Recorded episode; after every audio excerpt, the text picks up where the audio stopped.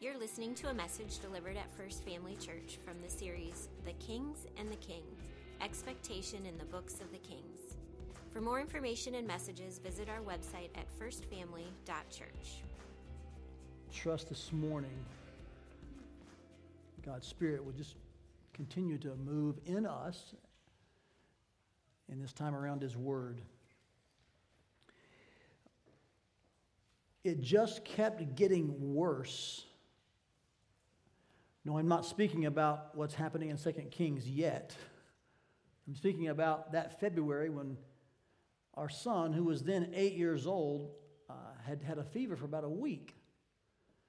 We thought, well, maybe it'll pass. Maybe it's who knows what. You know, kids get sick a lot sometimes, right? But after a week, we thought, let's take him to the doctor, figure out what's wrong. Julie did, and come to find out he had strep throat. She goes back and says, It's strep. And so we're thinking, I wonder who else is going to get it. And sure enough, it just kept getting worse. His sister got it next. A few days later, his other sister got it. And as if it wasn't bad enough with three sick kids, um, I got it and Julie got it. It was a long February. And add to that, Julie was six months pregnant. Uh, we at times thought, is this month ever going to end? I think if you're a parent, maybe if you're a child here, you, you've had that thought. Sometimes the days, the weeks, they kind of run together, and you're just like, man, is this ever going to end?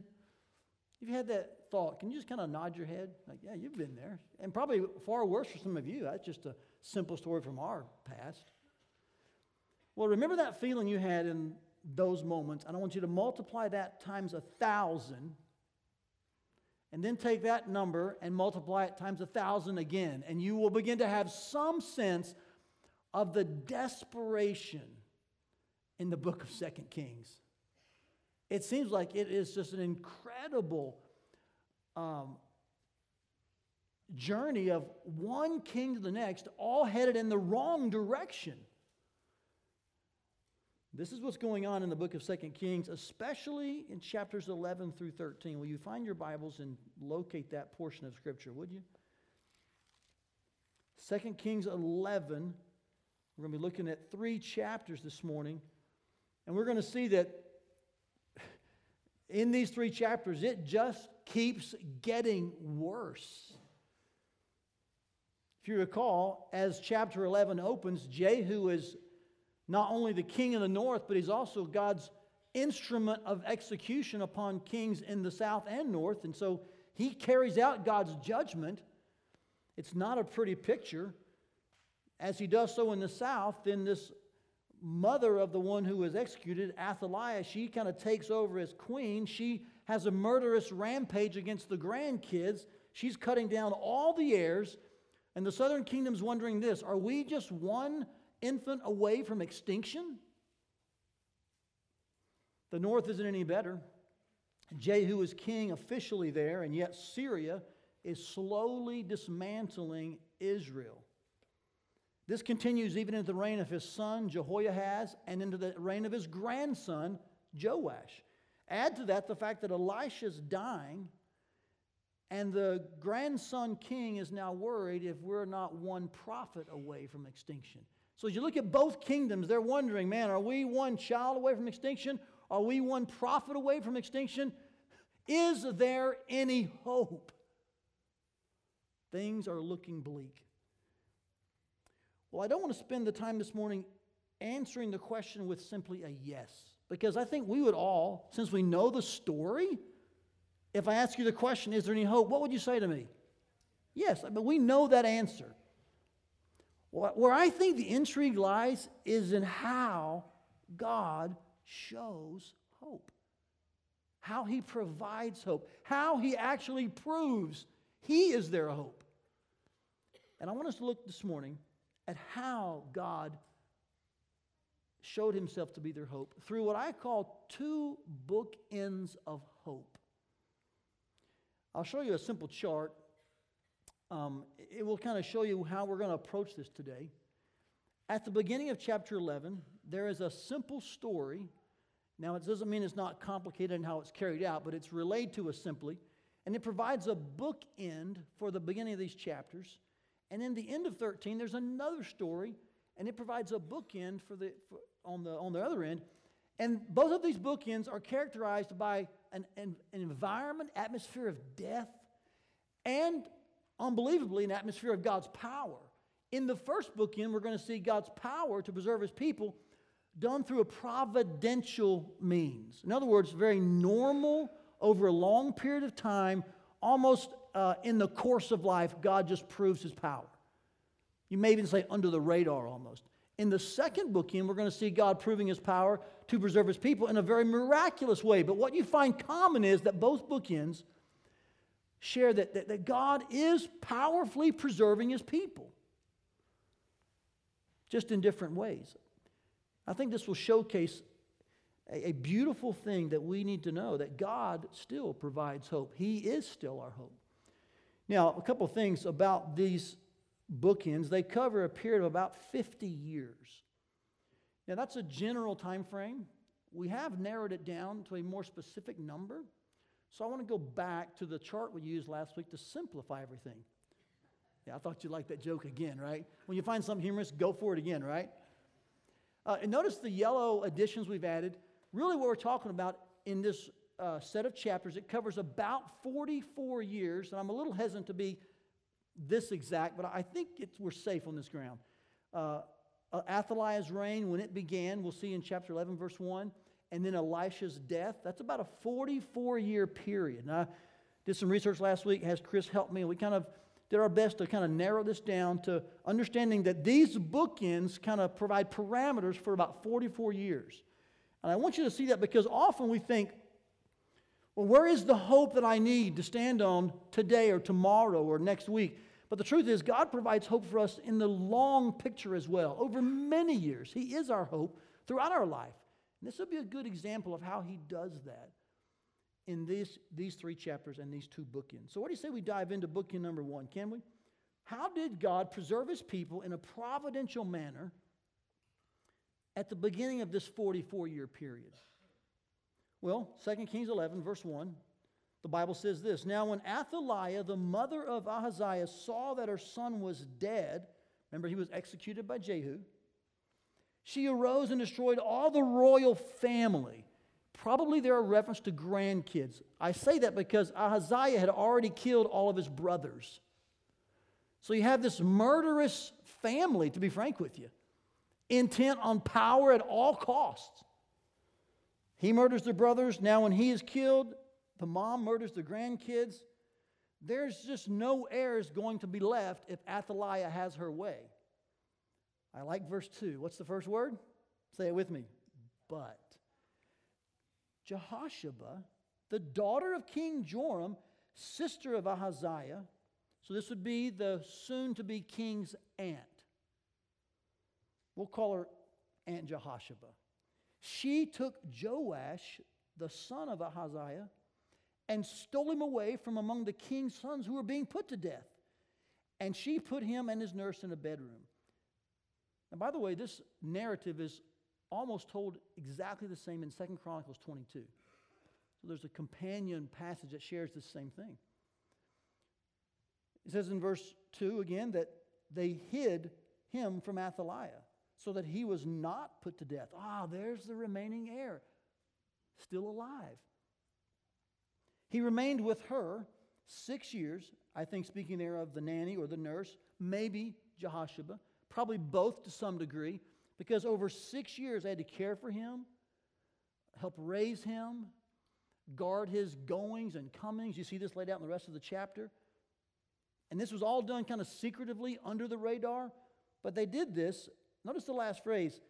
He was hidden in the house of the Lord while Athaliah reigned over the land. She had no idea that she really wasn't queen after all. The king was right under her nose, wasn't he? Here's what's more ironic, or should I say sovereignic the real king was right above her head. Here's God orchestrating every bit of this as the true king, hiding the real physical king, Joash, the whole time, Athaliah is thinking she's reigning as queen. It, this would make a great six part drama on Netflix, wouldn't it? I mean, we could binge this one Saturday, right? I mean, there's so much spying and espionage and drama and intrigue.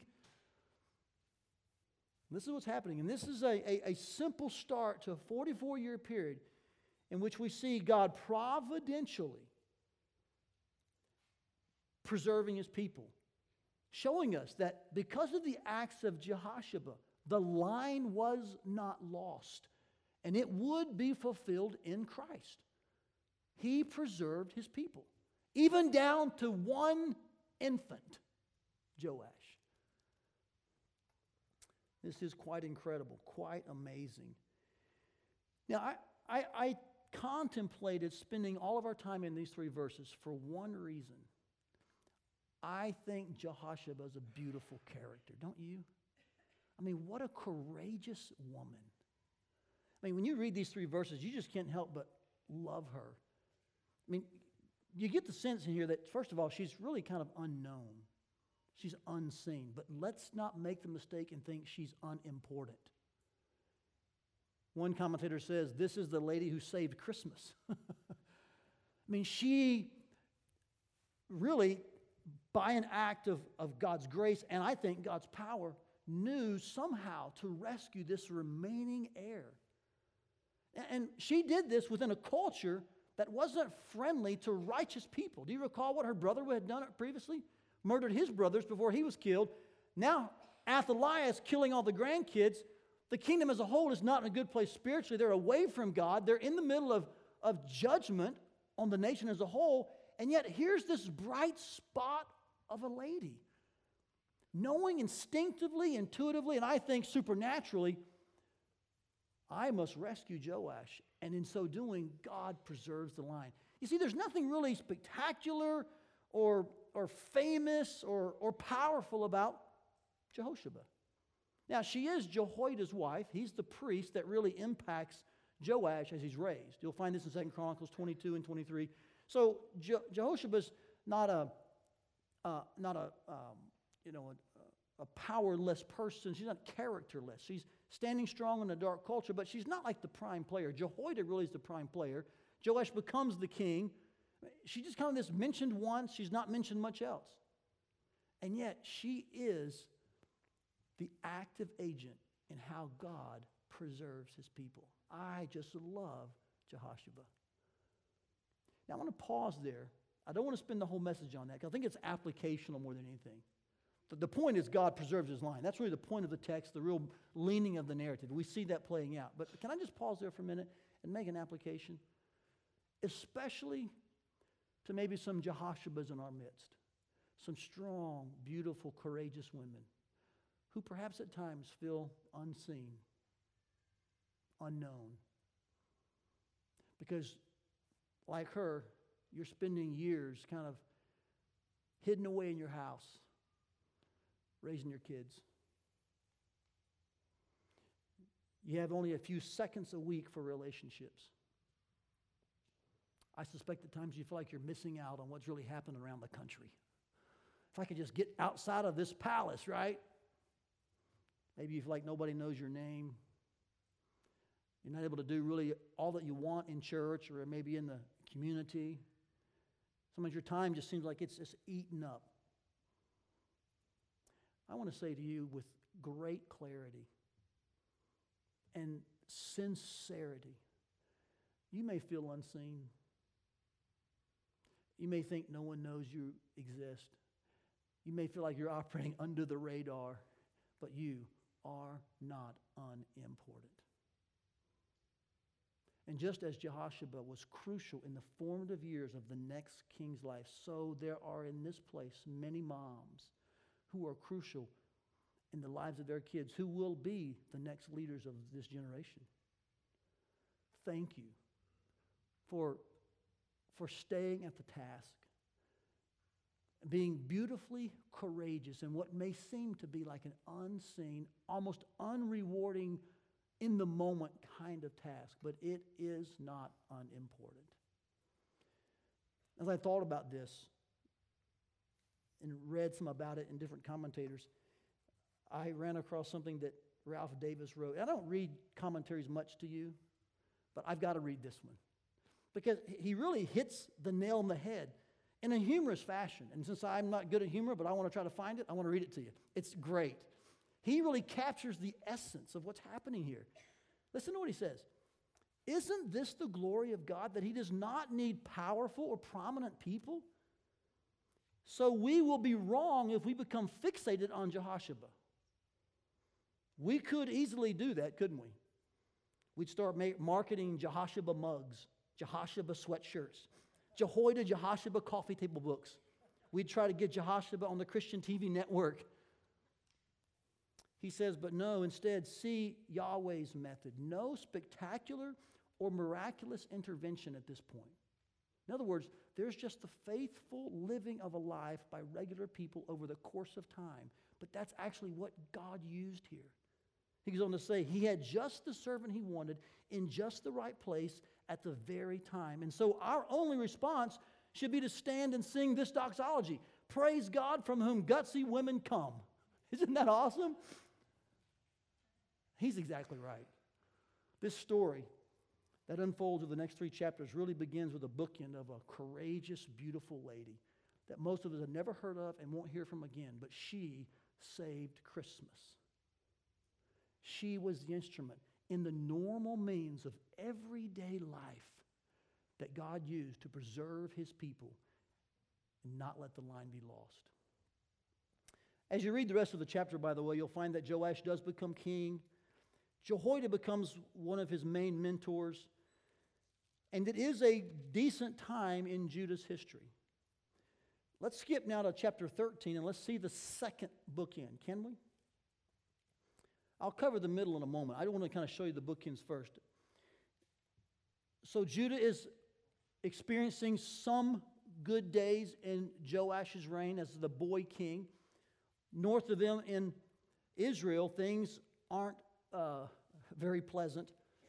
Jehu reigns, he dies, his son takes over, Jehoahaz, he dies, and eventually Jehu's grandson, Joash, is reigning. So, what do you have in both kingdoms? You have a Joash on the throne, correct? So, the same name again is in place like it was last week we saw. So, Joash is reigning in Israel, and he hears that Elisha is about to die, and so he goes to talk to Elisha. And I've often wondered this week why does Joash, and by the way, it's also called Jehoash in here, same person, just different spelling of the name in Hebrew. Why does Joash in the northern kingdom go to talk to Elijah? Here's why. I think he's worried that his leverage point with God is going to fade away. He's thinking if Elisha dies, he's the voice, the power, he's the connecting point. If he dies, man, I'm toast. And so their relationship wasn't really one built on genuineness and authenticity.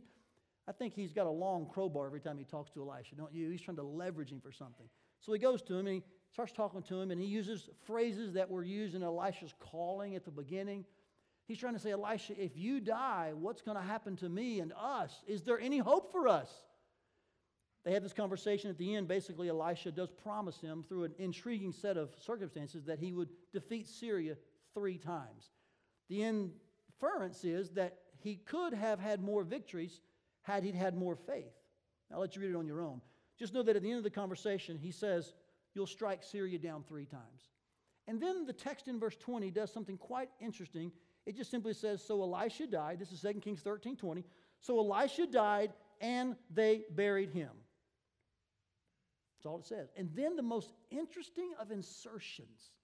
Look at this next story. It has nothing to do, we think, with what's going on with the kings and Syria, military invasions, sick prophets. Look at this next story. Just two verses.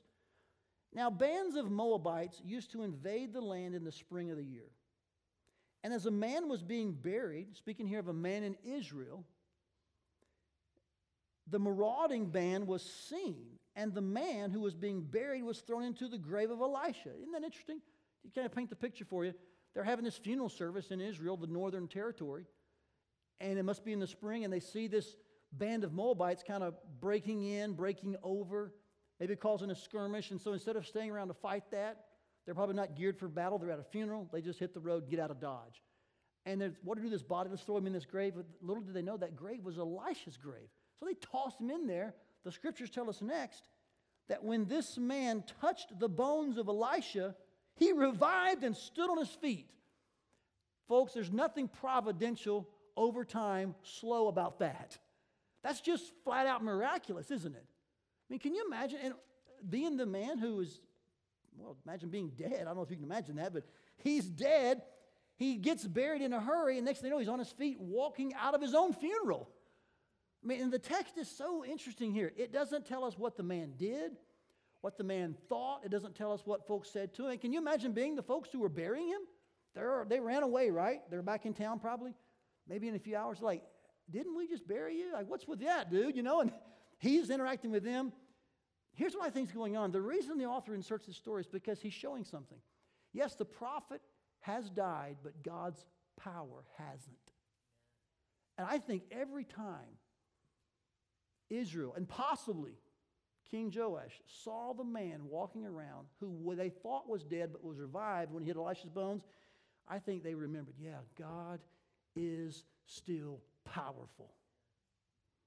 The living testament.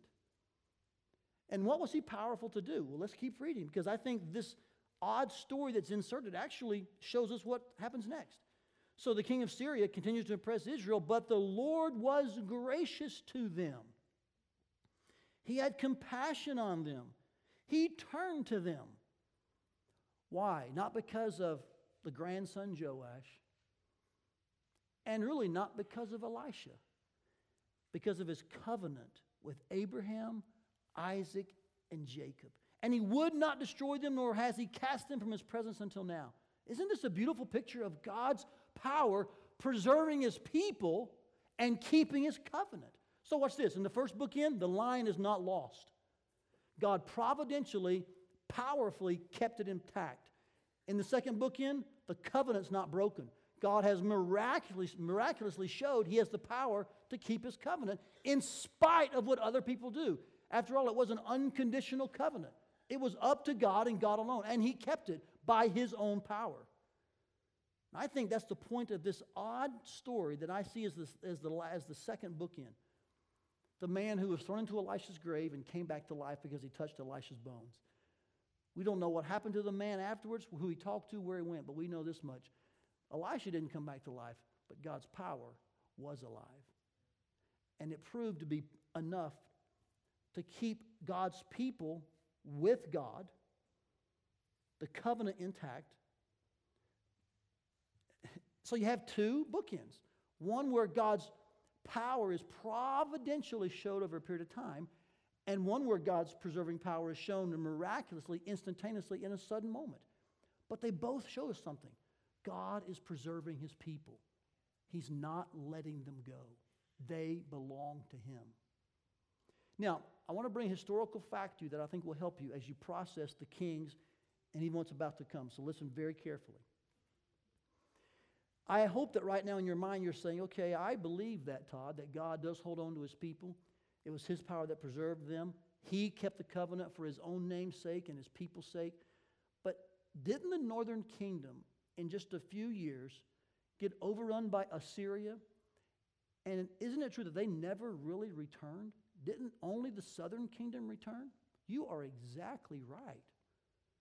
So, how can you say, Todd, that God kept his covenant or didn't break his people, they never came back? That's a great question. I'm really glad you asked. Here's what's going on God has no obligation to a breakaway kingdom with a false capital. That's exactly what happened when Jeroboam decided to start a new kingdom north of the holy city. God's obligation was to his people.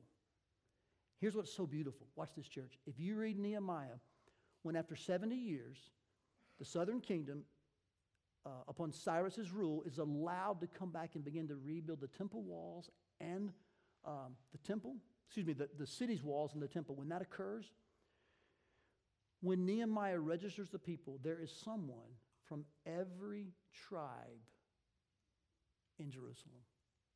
So I have a question for you. Did God preserve his people? He surely did. Did he keep his covenant? Most assuredly.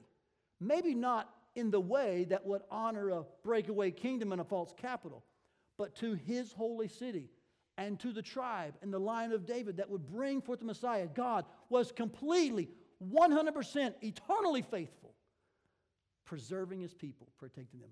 What a powerful God. So, this is what's happening in the two bookends, in the north and the south, okay?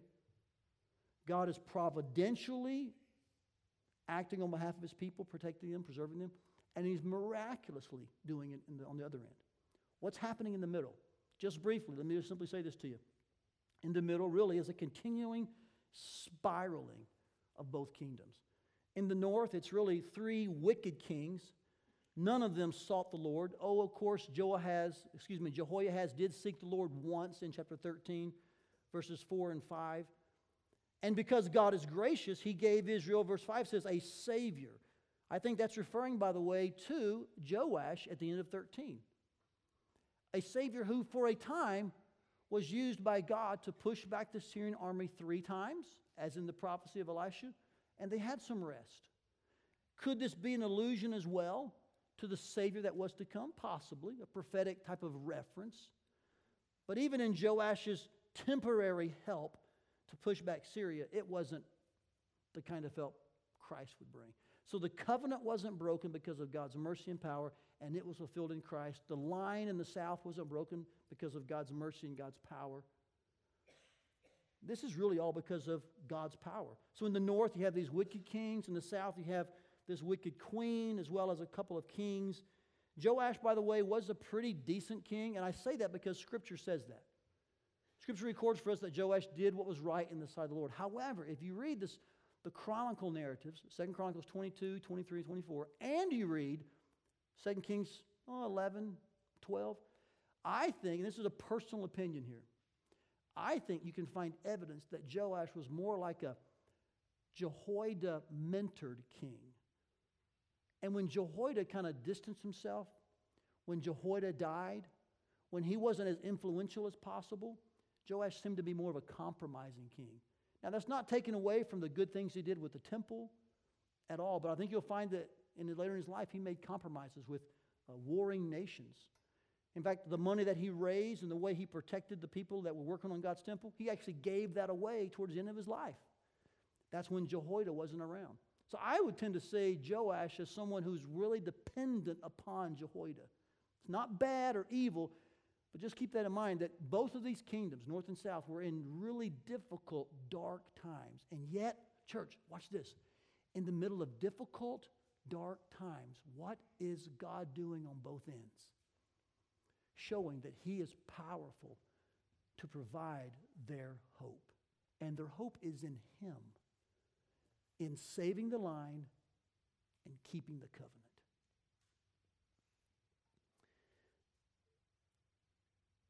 This is a stark realization I want you to understand that their hope wasn't in how they held on to Yahweh.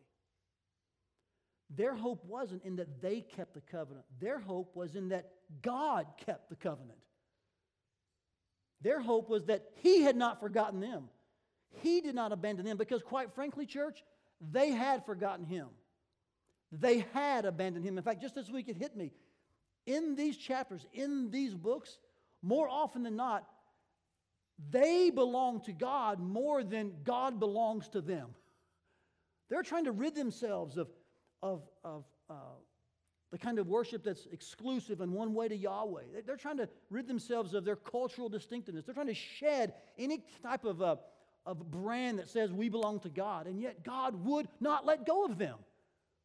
What a beautiful picture of a powerful, faithful God. And so this was their only hope, church, that, watch this, that they belonged to God. And that is our only hope as well. That we belong to God. That when we're faithless, He is faithful. That when we deny, He cannot deny Himself. It is God who shines the light of hope in our dark times and holds us firm when we're sure we're slipping. It's God who remains faithful, keeps us from falling. Why? Because He will be true to His name and His people. Our only hope is God and the truth that He owns us, not that we own Him. In fact, let me show you some verses that I think prove this in the context of the new covenant.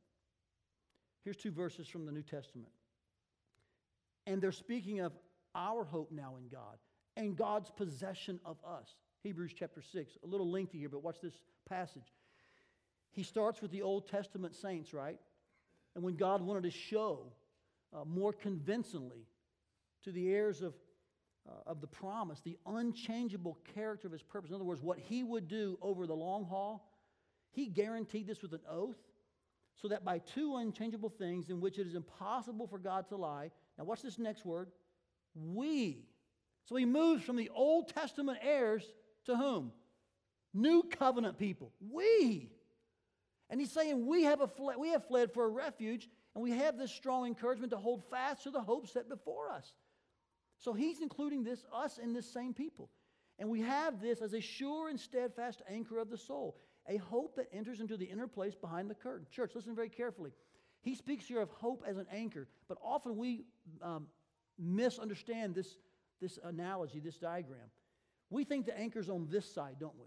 That God's thrown down an anchor, and we lodge it here with us, and we got the anchor we're holding on. That's not the point of the picture. The anchor is in heaven.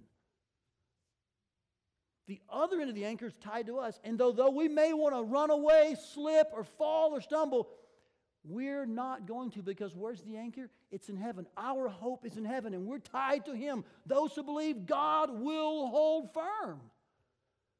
How beautiful that I'm not responsible for the anchor.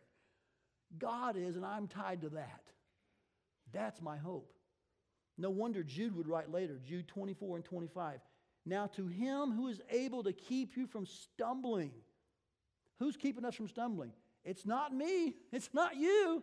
It's a miracle that any of you are still saved, that I'm still saved. That's a miracle of God because if we could be lost, we would be lost. But instead, God is keeping us. He's keeping us from stumbling. He's, he'll present us one day blameless. And so, what's this? To Him, the only God, our Savior, through Jesus Christ our Lord, be glory, majesty, dominion, authority before all time, now and forever. Do you see what's happening here?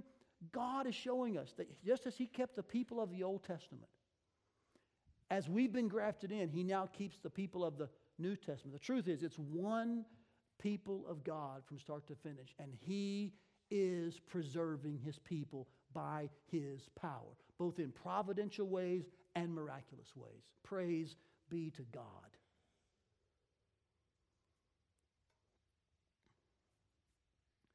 So, our take home truth just kind of crystallizes in front of us. We've said it several times, you've heard it, but let's put it in some simple words and say it together. In fact, let's confess our take home truth this morning, can we? Let's just say this with vigor and passion, doctrinal confidence. Here's, here's what we're after this morning. Say it with me. Ready? Our only hope in life and death is that we belong by grace through faith to God and our Savior, Jesus Christ. Now, I don't know if you realize this, but you just answered the first question of the Heidelberg Catechism. You also answered the first question of the New City Catechism. The question goes like this What is your only comfort in life and death? And I think by comfort they mean hope. It's the same idea because in the answer they give, it basically is this right here. We, I reworded a little bit but the truth is, this is almost verbatim from the answer to the first question in both the Heidelberg Catechism and the New City Catechism. What is your only comfort in life or death? Can you trust yourself to hold on to yourself, to hold on to God? Can you, what, what do we lean on when things keep getting worse, when it's dark times? What is our only comfort? Would you say with me, church? Let's answer the question. Our only hope in life and death is that we belong by grace through faith to God and our Savior, Jesus Christ. Maybe you're wondering why that's the first question. Why does it matter? Because the first, most essential thing to learn is who is able to provide and who's responsible for this hope we have as believers? It's God. And this hope he's provided is in all reality a person. It's Jesus Christ. And so, in both providential, watch this, church, in both providential and miraculous ways, God has given us the hope of Jesus Christ. Amen. And when I say that to you, you may think, Todd, why were you explicitly referencing providential and miraculous? That sounds like what you said in 2 Kings. Like there were two bookends. 2 Kings 11, the providential preserving power of God. 2 Kings 13, the miraculous preserving power of God. And you're saying that that's true about the life of Christ? Like, it is. Let me show you something I think is just, uh, it's just beautiful to meditate on. Both of these bookends are comprised by an environment of death. Would you agree with that? Elisha's dying on bookend two. Athaliah's murdering grandkids in bookend one. One involves a birth of a child and the saving of that child. The other was kind of this death of Elisha, but God's power still continuing. Now, we've told you for over a year and a half that all of these narratives, these books, point to the ultimate king, right? In fact, our series is called what? The Kings and the. It's not hard to spot. We've been aiming at Christ every week in these narratives and pointing to him. Well, man, this week probably is one of my favorites because it just, it just kind of dawned on me. I just kept reading and thinking and meditating and praying. Have you ever thought about the two bookends of Christ's life? They're both comprised of an environment of death. Did you know that? Well, it wasn't Athaliah, it wasn't even the queen, it was King Herod. He's trying to murder every boy two years old and younger. He's trying to get rid of every heir possible.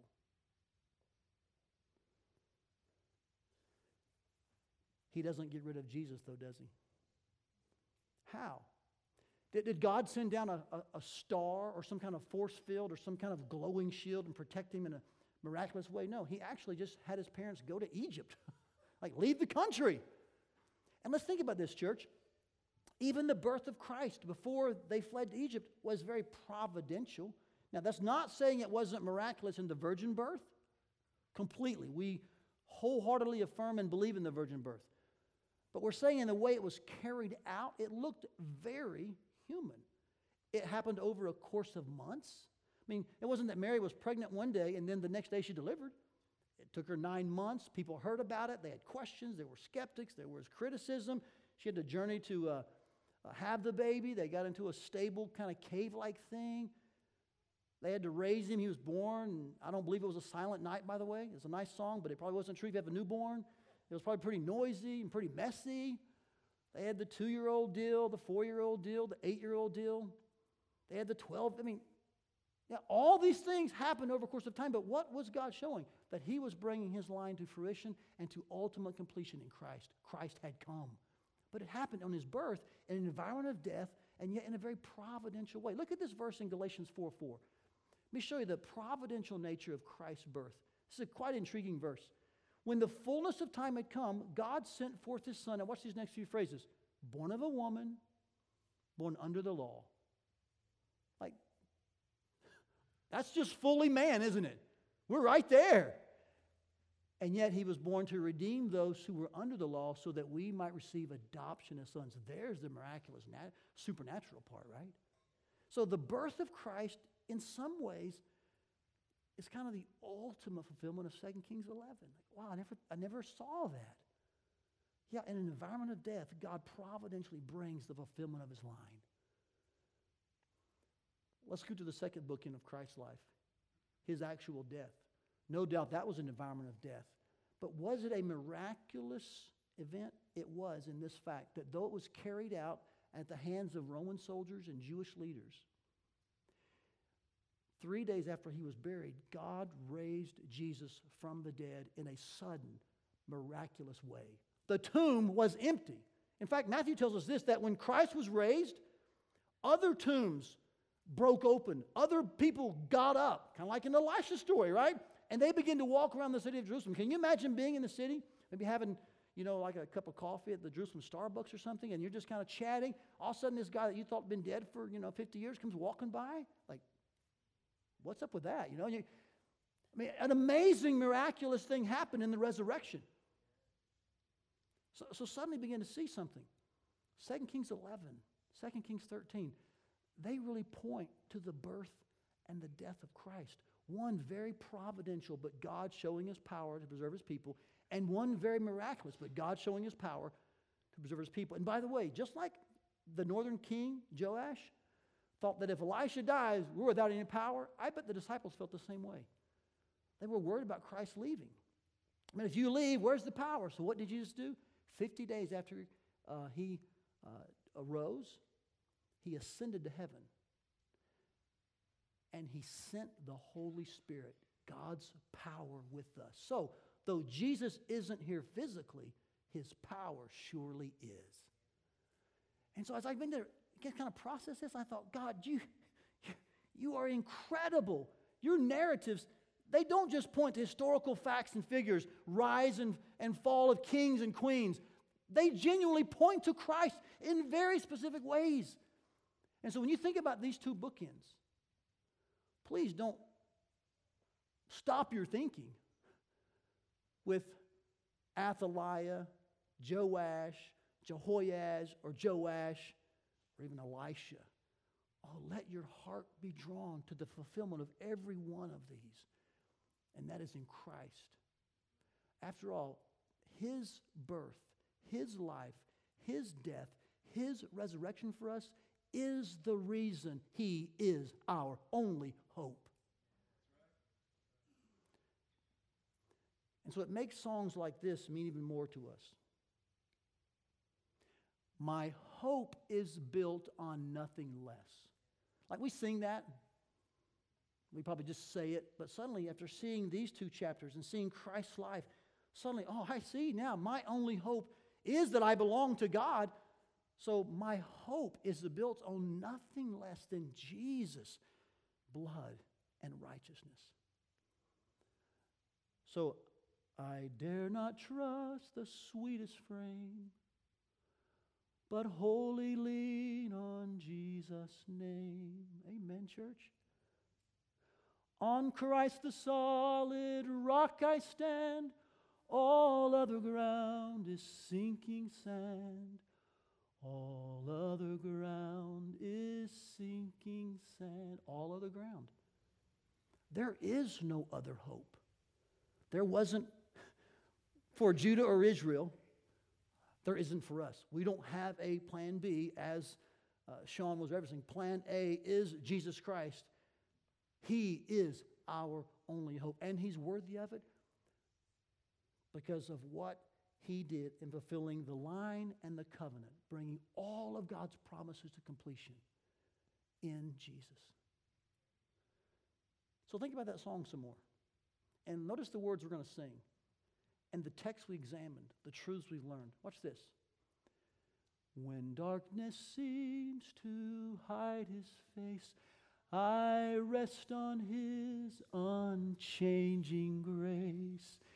In every high and stormy gale, my anchor holds within the veil.